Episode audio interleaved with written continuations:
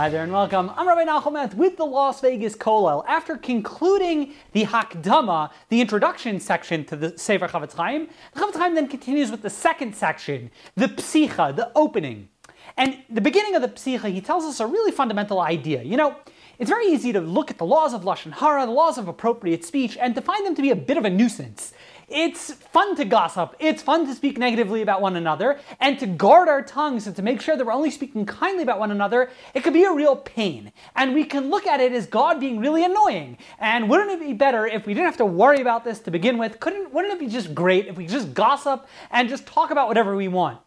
And the Chofetz Chaim begins this psicha section, this opening section, by telling us something so fundamental to what our approach should be, how we should view the perspective we should have with the laws of Shmiras Lashon and the laws of appropriate speech. And he tells us so importantly he says, "Be'avas Hashem Amo Yisrael." It's because of God's love that He has to the Jewish people.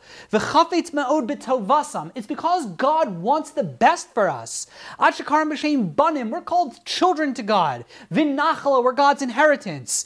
It's because of all the kindness and love that God has for us. That's why. Therefore, herchika hamidos. God makes sure that, and He requires that we distance ourselves from bad character traits, ubiprat hara rechilos, specifically with lashon hara and rechilos. That way, if we distance ourselves with, from rechilos and lashon hara and speaking negatively, it creates love and kindness amongst our nation, amongst our people.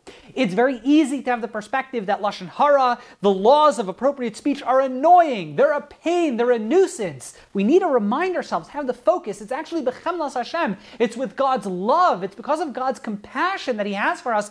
That's the focus and that's the reason for the mitzvah. God isn't trying to make our lives more annoying. He's actually trying to make our lives more enriched and happier. And if we observe the laws of Shmiras Halashon, the laws of appropriate speech, we're actually going to become happier people.